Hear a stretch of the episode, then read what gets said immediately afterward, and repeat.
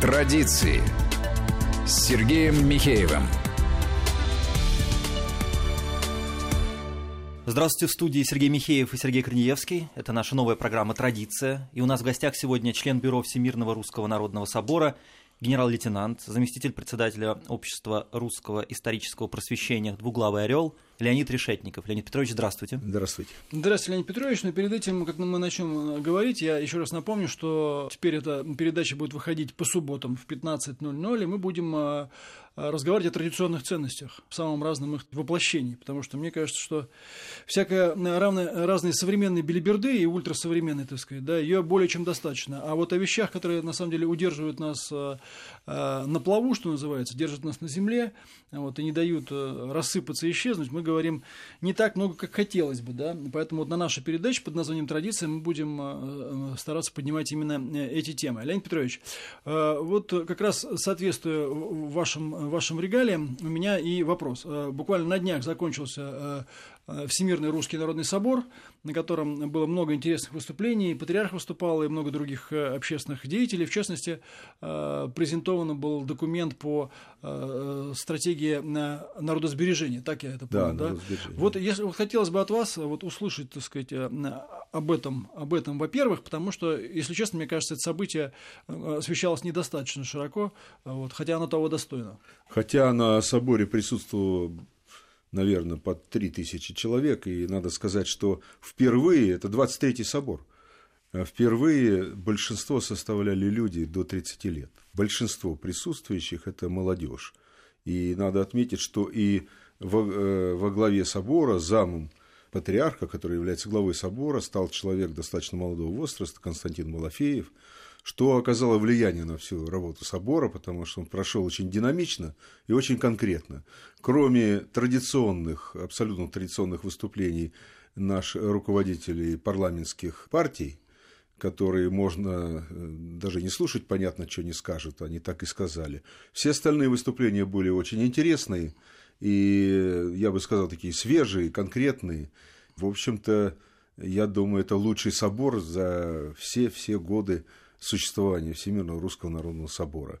Программу, которую выдвинули, тему, которую выдвинули народосбережение, прежде всего русского народа. Речь шла о том, что русский народ э, потихонечку вымирает и сокращается. И нас, может, э, э, лет через 30 вряд ли мы достигнем там цифры 90 миллионов. То есть мы идет постоянное сокращение русского народа. Об этом говорили. Были предложены Стратегия народосбережения для правительства, оно почему-то правительству практически не присутствовало, кроме министров, которые назначаются президентом. Вот. Но э, эта программа предусматривает чисто экономические и финансовые меры по поддержанию э, рождаемости, э, продления жизни, но и обсуждались и другие проблемы, потому что есть проблема, человек-то родился и вырос, но он не русский.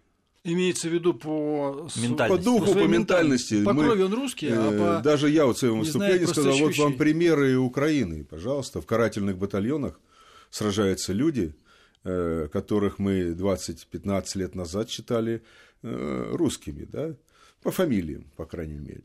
А они не русские, они потеряли свою идентичность. Причем мы подчеркивали и подчеркиваем на соборе, что русские это прежде всего состояние духа. Мы не по крови меряем, да, а по духу люди теряют, русские люди теряют свою идентичность, свою принадлежность к, к русской нации. И когда министр национальной политики Чечни сказал, э, русские, уважаемые, любимые, вы заканчиваете заниматься самоубийством, ему весь зал аплодировал. И он закончил свою речь «Да здравствует э, русский народ». То есть мы потихоньку не потихоньку мы сильно потеряли и свои функции государственно образующего народа, и их никто не хочет признавать за нами, за русскими людьми. И об этом шла очень такая нелицеприятная дискуссия и довольно острое выступление. Я поясню, вот на мой взгляд, это крайне важно, и я бы здесь, честно говоря, не заострялся бы исключительно вот на э, этническом факторе, потому что действительно может быть покрой русским, при этом абсолютно разрушительно настроенным да. к собственной он, стране. Он не здесь русский, вопрос, да, да вопрос да. не о крови. А почему это важно? Некоторые могут сказать, что это, в общем, какая-то такая ерунда.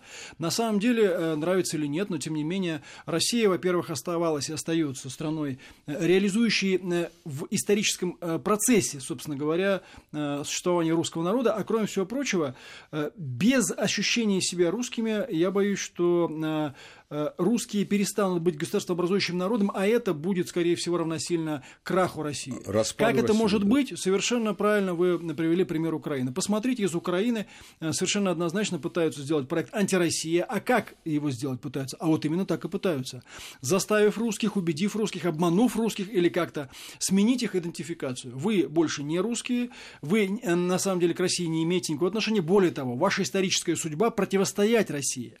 В итоге совершенно очевидно, что ни Украине, ни России от этого хорошо не будет. Все это чревато катастрофой. Это я просто э, решил как бы актуализировать в том плане, чтобы было понятнее, а почему это так важно. Э, хотя бы даже с этой точки зрения, для тех, кто не очень углубляется в какие-то такие исторические, культурные, религиозные вещи, это важно с точки зрения выживания.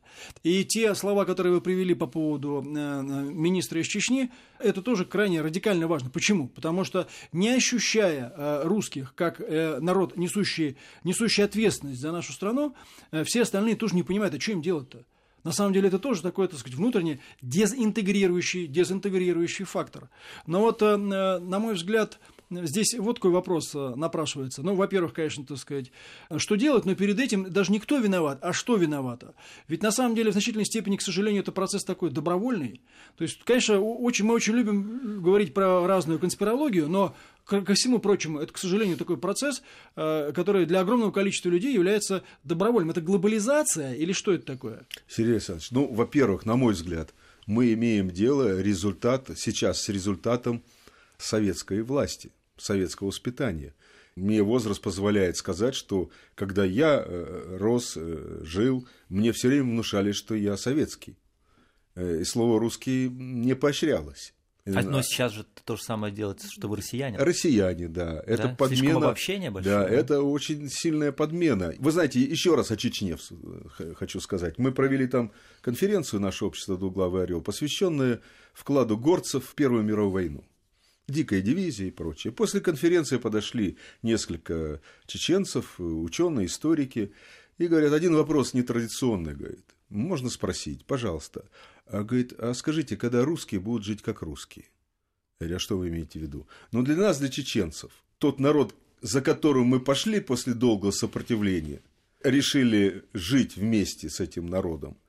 Русские – это верующие, это почитающий семью, это русский язык, и ни пяди своей земли никогда не отдадим. Это у нас, у нашего народа вызвало уважение, мы решили подчиниться этому народу. А сейчас, говорит, вы веру попрали, абортировали всю страну, язык у вас матерный, свою землю отдали. Я говорю, какую свою землю? Ну, как говорит, для нас э, Белоруссия, Украина – это русская земля.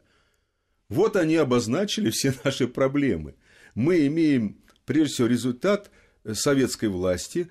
наш народ потерял вот эту передача хорошо называется традиция.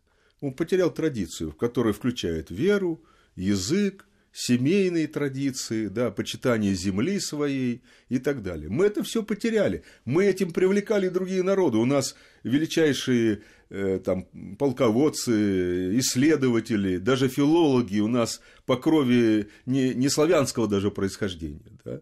но они русские были. Немцы, да. там, англичане, ну, англичане, шведы, даже кого датчане, кого только не было, там, евреи, да, шотландцы. шотландцы, да кого только не... А сейчас все наоборот. И они говорят, если вы, вот продолжился этот разговор, если вы вернетесь, мы все будем идти за вами. Но сейчас, говорит, нам непонятно, за кем нам идти. Сейчас все русские хотят стать шотландцами, немцами, Абсолютно сказать, и, Абсолютно и кем угодно, верно. лишь бы не русскими. Но, э, а по... можно разрешите вопрос? Да. А вот Россия же стала такой великой, когда за ней пошли всякие голландцы, англичане, когда Россия захотела стать как Голландия, Петр I полностью изменил всю традицию. Разве нет? Нет, ну, как Голландия никто не хотел становиться. Ну, даже Петербург это Амстердам. Петр, Петр менял, э, да, ломал, тр, ломал традицию. Бороды, да. Но эти народы, которые за нами пошли, весь да. Кавказ, э, Средняя Азия, они были очень далеки от той традиции, они ее до сих пор мало знают и мало почитают. То есть э, какая-то часть европейцев увидела в нас развивающуюся, бурно развивающую страну и приехали сюда э, так сказать, участвовать в этом процессе, не более того. А вот те народы, которые мы сейчас объединяем, они же шли не за той традицией, не за традицией Голландии. Они боялись нашу силу, я думаю. Ну, в какой-то степени э, э, сила, но это они, сейчас вот хорошо в Сирии, мне кажется, видно. Они что, увидели что работает, вот то, деле. что сказали вот наши угу. чеченские коллеги, что это народ, который скреплен важнейшими нравственными ценностями. Для них они тоже важны очень. Дело в том, что у них был выбор, Сергей, да, так сказать, если вот так немножко, э, если углубляться туда, хотя у меня сейчас больше вопросов про современность, был выбор. Сила была не только у нас, сила, например, была у китайцев. Сила, например, была у турок. Сила, например, империи, сила, например, была у европейцев, да, у тех же самых. Сила была у многих. И многие, кстати говоря, играли на том же, так сказать, Кавказе и так далее, и так далее. Вот. Тем, не менее, тем не менее, одной силы было мало. Я думаю, что э, эта немножко ситуация была глубже, чем только сила, а иногда это и не вполне сила, потому что часть народов Средней Азии добровольно попросились как бы, да, под э, русскую корону, как и часть э, народов Кавказа. Грузины, да. например. Да? да, потому что речь шла о выживании, во-первых, а во-вторых, о поиске взаимопонимания. И многим было ясно, что все-таки с русскими найти общий язык почему-то по-разному. Я не думаю, что они так рефлексировали на это повод, как там более поздние философы, но этот э, общий язык найти легче, проще, так сказать, и больше общего. Вот, но что я хотел спросить по поводу, по поводу современности, да, насчет э, все-таки 30 лет советской власти уже нет, мы развиваемся, так сказать, по другим, э, по другим, так сказать, направлениям, и как это не, как это, так сказать, не парадоксально, вроде как советской-то власти нету, да, а, а вот эти вот вненациональные тенденции только усилились. Они усиливаются уже под действием внешних факторов, да? Или, или что происходит? Ну, во-первых, все продолжается. Советской власти нет, но национальная политика, она та же самая, да. Ну, как говорил у нас президент, создав Советский Союз, заложили мину, она взорвалась, да, эта мина. Республики, э, все эти... Национальные квазигосударства. Да, да, национальные квазигосударства. Но они существуют и сейчас уже в рамках Российской Федерации. Разве нет? Они существуют и сейчас. То есть национальная политика не меняется. За русским народом не признается э, функция государственного образующего народа. По-прежнему, вот только что Сергей сказал о россиянах, а во времена Ельцина мы вообще другого слова не слышали, только россияне. Да, дорогие сейчас россияне. дорогие россияне. Да. Сейчас наш президент, хотя бы он употребляет слово русский, да, в принципе, изменений нет. И я согласен и с вами, это внутренние процессы прежде всего, но и есть сильное влияние Запада, наших конкурентов, мягко говоря, на самом деле противников. Да, я тут уже как бывший начальник аналитического управления э, службы внешней разведки России хочу сказать, э, когда все говорят, да вы не увлекайтесь э, конспирологией, там, Запад, увлекаться не надо, но это постоянная кон... такая перманентная работа Запада, она продолжается столетиями, ничего, в принципе, не меняется. Для нас, вот когда мы служили в разведке, это было, это было просто ежедневие, как Запад работает, ну, например, в области национальной политики. А сейчас да. некоторые говорят, хватит врать, не надо, этого нету. Да, тогда могут, ну, вот спросите живого сотрудника разведки, он вам скажет э, совсем другое. Да, это мы ежедневно с этим сталкиваемся, ежедневно работаем по этой линии. Просто это для нас была и есть ежедневная работа. Она продолжается в области национальной политики, в области государственной политики, внутренней политики, везде. Я всегда говорю, управление активных мероприятий э, ЦРУ 3000 человек. Да, может, изменилось, может, больше стало. Три активных мероприятий. От Петра Первого, от Ивана Грозного до, через э, Иосифа Джугашвили и до сегодняшнего дня. Конечно, не только Россия, но Россия, она основная она всегда была. Даже в начале 90-х годов, когда мы получали по 25 долларов зарплату, да, все равно во всех документах, которые удалось добывать, везде подчеркивалось, главный противник США – Россия. Даже когда они сидели в некоторых министерствах э, в качестве советников, все равно Россия, потому что мы альтернатива, мы же цивилизационная альтернатива. Они не хотят дать возможности, чтобы мы были цивилизационной альтернативой. Поэтому так и с русским народом происходит. Сделаем сейчас небольшую паузу. Я напоминаю, у нас в гостях Леонид Решетников, генерал-лейтенант, член Бюро Всемирного Русского Народного Собора, заместитель председателя Общества русского исторического просвещения «Двуглавый орел». Традиции.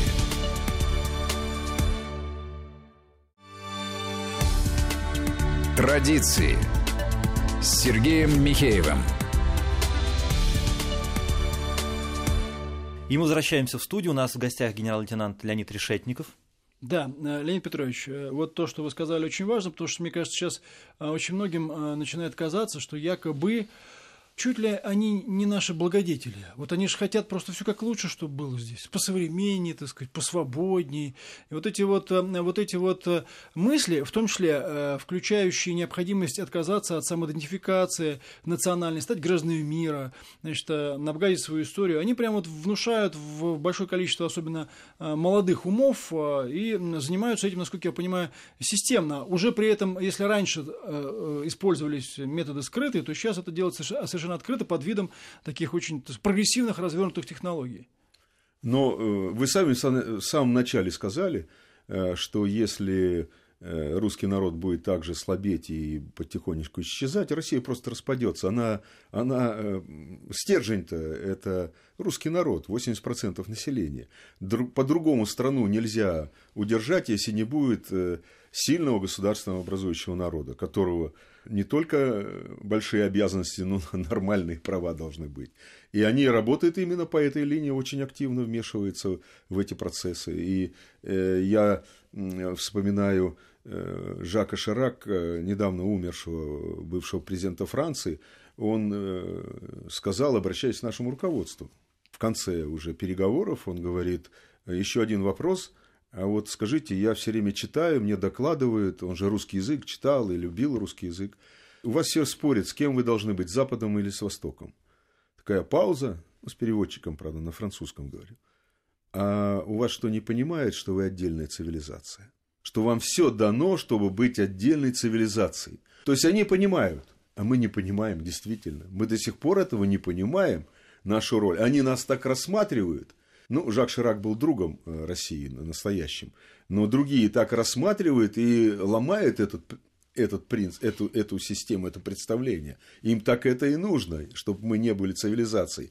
В 2015 году у нас была дискуссия э, в институте, я так как директор Российского института стратегических исследований. Приехал Киссинджер со своей командой аналитиков, но перепад давления, ему 90 лет, и хотя уже помощник осмотрел ступеньки, сколько ему подняться, подымется он или нет в институте, он не, не смог, написал письмо. Но пришел Том Грэм, вы, наверное, его знаете, да? Госдеповец, его правая рука. Дискуссия была очень жесткая, вплоть до оскорблений уже пошло, и он говорит, Леонид, давайте так, вот я сейчас вам скажу.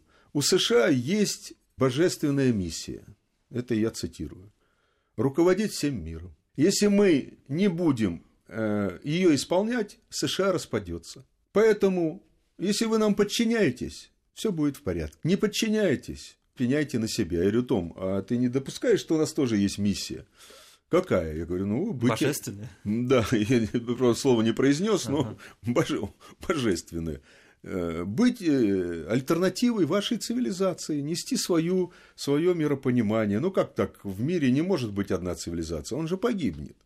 Говорит, вот мы из-за этого с вами никогда не договоримся. И мы не допустим, говорит Том, чтобы у вас была такая идея.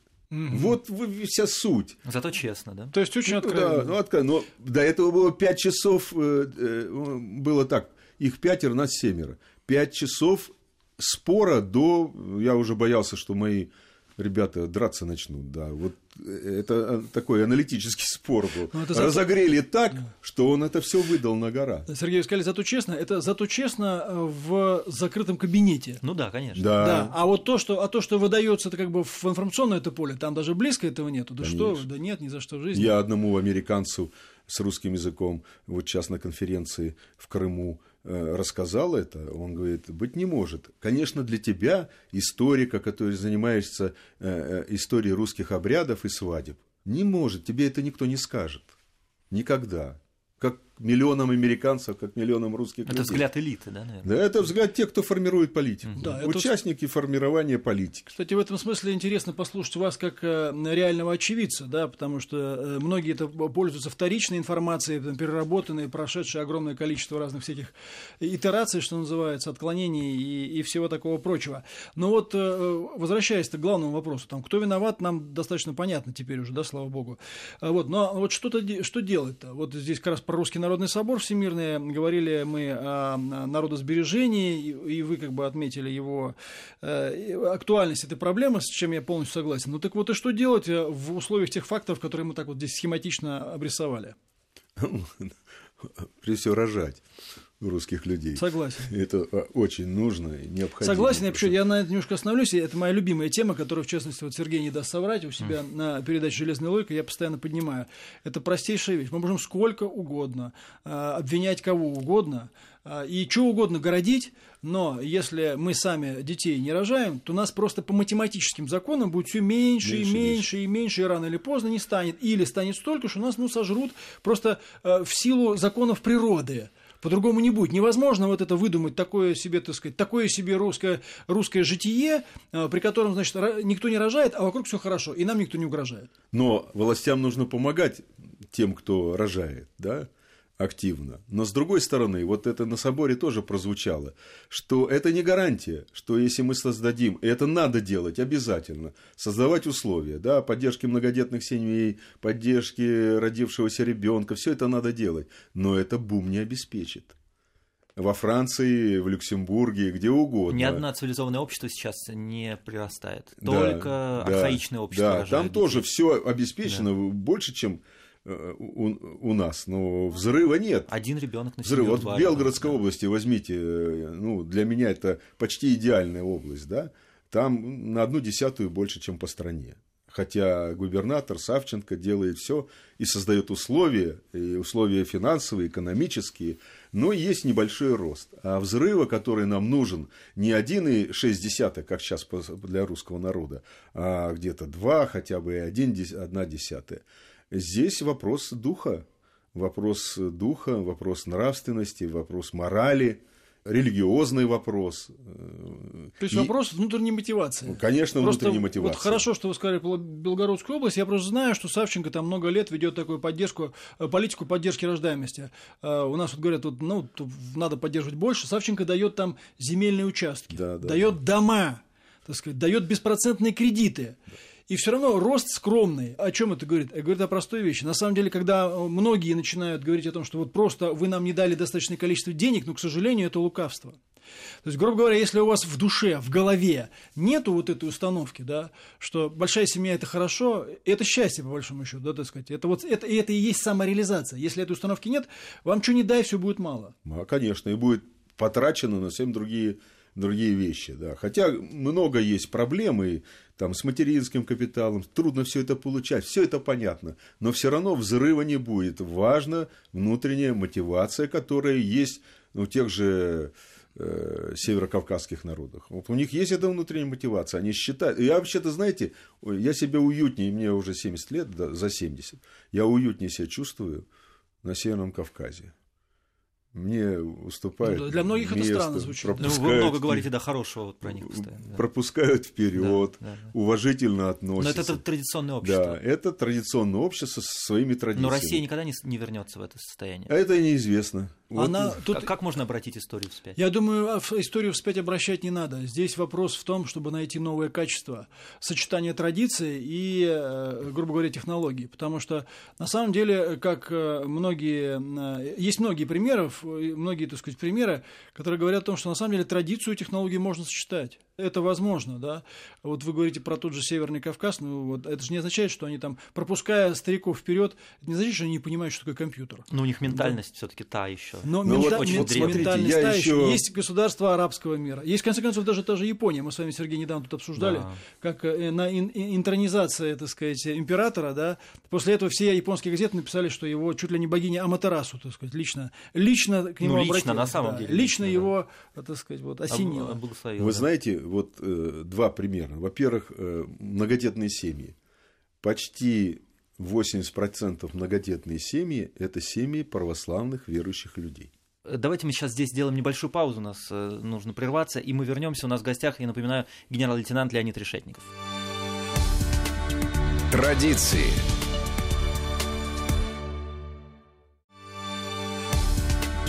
Традиции с Сергеем Михеевым. И мы возвращаемся в студию. Леонид Решетников у нас в гостях. Да, Леонид Петрович, мы вас прервали. Почти 80% многодетных семей – это семьи православных. Это что, о чем говорит? О том, что у них есть внутренняя мотивация, да? Это первое. Второе, не все потеряно.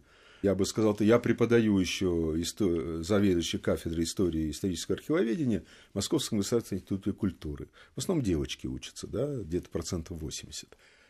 Вы знаете, когда с ними, первокурсниками, второкурсниками, я заговорил о генеалогии, о роде, о дедушке, о бабушке, такой огромный интерес – на меня набрасывается, когда вы организуете эту лекцию, как искать своих родных, как искать своих предков, как дойти до прабабушки, до прадедушки. То есть, если подавать это молодежи, не то, что в школе толдычат, да, от интереса к роду рождается интерес и к продолжению рода, да, интереса к традиции – рождается интерес продолжения традиции. Мы должны пытаться молодежь вер... ну, ознакомить их с нашей традицией. Да?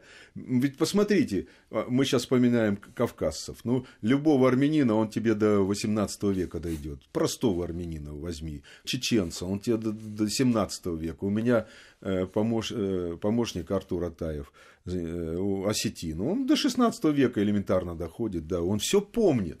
Мы рожденные в октябре 17 года, мы все забыли. Да? У нас это было практически под запретом. Сейчас среди молодежи очень большой, я не скажу огромный, интерес к своим предкам. Кто они были, как они жили, что из этого получилось. И это очень важно. Можно не повернуть, э, как вы говорите, историю вспять, а можно заставить человека, э, не заставить, а предложить ему заинтересоваться прошлым – чтобы это прошлое двигало его в будущее. И это очень важно. И поэтому вот э, то, что, опять повторяю, ваша передача «Традиция», это крайне важно. Без традиции мы погибли. Нас вот не я, будет. Я так и подумал, что это важно, поэтому, собственно, такая вот инициатива и появилась. То есть, грубо говоря, часть, ну, значительная часть людей, может быть, не умышленная, но, тем не менее, фактически отрезают от огромного блока собственной информации, и во многом это тоже ну, результат такой, э, как бы, ну, скажем так, э, не вполне корректной ориентации в информационном историческом пространстве. У людей просто образования не хватает, по большому счету. Их не на это нацеливают.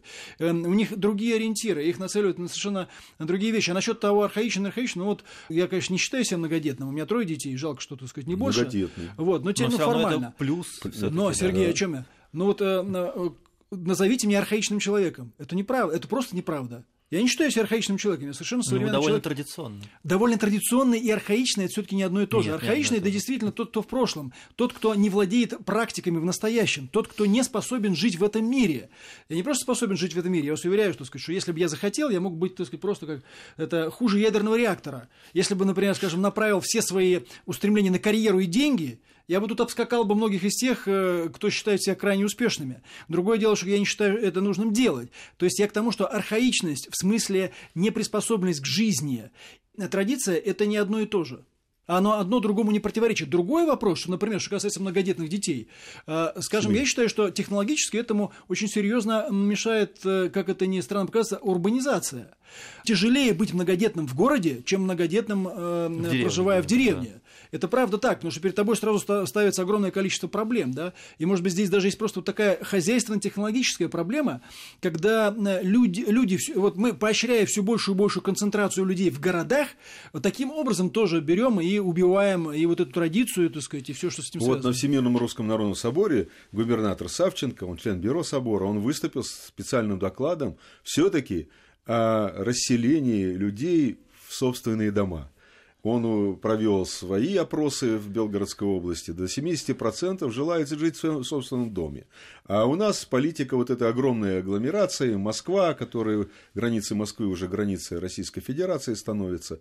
Действительно, очень многие люди хотят просто жить в своем доме. И ну, там... где они найдут работу? Вот в чем проблема, да? Ну, вот у меня э, известный Сергей Александровичу политолог Кот, э, Юрий, мой зять, да, вот он продал в Москве квартиру, у него сейчас четверо детей, и ездит на работу.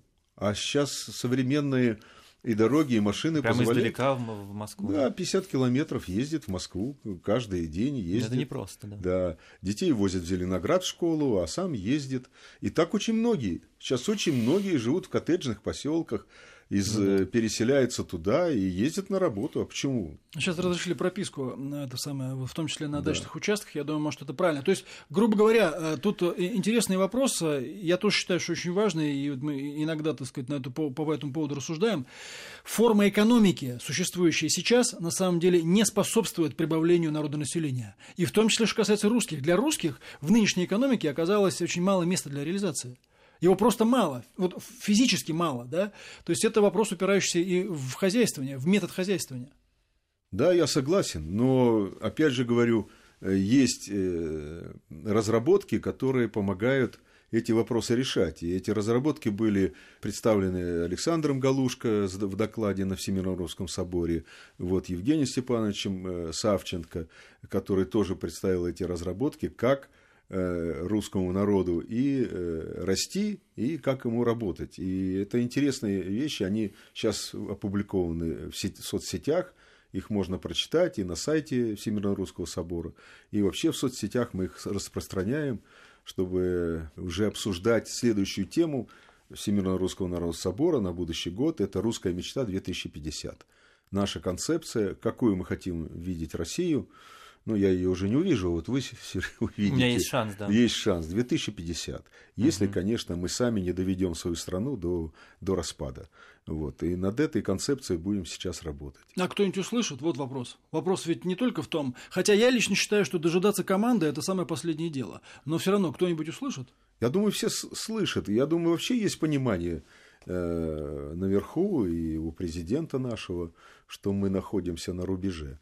Э, на перепутье и э, затягивание э, решающего вывода а, крайне опасно просто. И думаю, что в ближайший год-два должны произойти изменения. Если они не произойдут, мы столкнемся с новым кризисом, который Россия может просто не пережить. То есть нужен новый проект? Нужен новый проект, нужен новый, э, новый механизм функционирования государства. У меня новый ощущение, механизм. ощущение, что сейчас экономика развивается вообще в, другом направлении. Потому что то, что вы говорите... Она сама живет. Жить, ну, жить в деревне, это значит, э, должна быть рядом работа. Это значит, вот как в других европейских странах, это мелкий бизнес должен быть, а у нас, наоборот, идет укрепление. Сергей, съездите в Белгородскую область. С вот, удовольствием. Не, э, вот родовое гнездо моего отца, поселок Ракитное, да. было село Ракитное, но никто никуда не уезжает. Там и хоккейный дворец даже есть, да? Это, это редкость. Перерабатывающие деле, да. предприятия почти у каждого большого поселения. Есть перерабатывающие предприятия. Да? Ну вот, да, то да. есть какое-то что-то должно всё, быть. Все есть, да. Люди работают, но это э, надо отдать должное руководителю с 93 -го года Савченко руководитель. Ну, то есть это возможно. Это возможно делать, все это в возможно. В том числе делать. даже в нынешних условиях. Да. Тут надо, кстати, опять возвращаясь к главному, это внутренняя мотивация должна быть. У этого человека она есть. Он хотел сделать из своей любимой области, которую ему дали, которую ему поручили, его избрали, как угодно называйте. Он хотел сделать место э, нормальной человеческой жизни. И многое получается, очень многое. Конечно, у него зарплаты Э, не, на два, не в два раза больше, но там условия для жизни значительно более лучше, чем в, э, других областях. Можно это делать. То есть, надо делать. ну, хотелось бы, чтобы такая внутренняя мотивация тоже была у многих руководителей. Мне кажется, это тоже проблема, когда у этих руководителей, они, собственно, вообще свою должность не рассматривают как, э, ну, грубо говоря, как служение. Нет, как служение. Им это не интересно. Как да, карьерный этап, скорее. Да? Как карьерный да. этап в лучшем случае Точно. или как средство к обогащению. То есть, а вот, кстати говоря, одной из частей такого проекта, на мой взгляд, могла бы стать подход к экономике не как э, к э, той сфере, которая э, замкнута только на прибыль, но как к способу хозяйствования, который, кроме прибыли, должен в качестве своей цели ставить создание условий для самореализации людей и многие другие стратегические вещи. Потому что я много раз говорил, даже когда-то писал, Россия не может жить как бизнес-проект. Это смерть. Она не может быть только бизнес-проектом. Мы, мы цивилизация. Мы должны нести, как говорил Жак Шарак, совершенно другое миропонимание и мироощущение. Вот это наша главная задача. И, мы, конечно, как бизнес-проект, мы будем проигрывать все время как бизнес-проект. Это не наше. Мы будем выигрывать только тогда, когда мы будем э, нести э, дух, э, веру, высокую мораль, нравственность. Мы тогда будем выигрывать, мы тогда будем побеждать. Как только мы проваливаемся, я как историк говорю, как только мы проваливались во всей нашей истории в этом вопросе, мы все теряли. Россия была на грани распада, распадалась. Как только происходила потеря вот этого вот внутреннего духа, внутренней мотивации. Я напоминаю, спасибо большое. Спасибо. Э, у нас в гостях был генерал-лейтенант Леонид Решетников, член Бюро Всемирного Русского Народного Собора, заместитель председателя Общества Русского исторического просвещения «Двуглавый орел». Сергей Александрович, ну что, в субботу в 15.00? Да, в субботу в 15.00, и это будет, я надеюсь, традиционно наше время, передача «Традиция». Спасибо, до свидания. Всего хорошего. Традиции.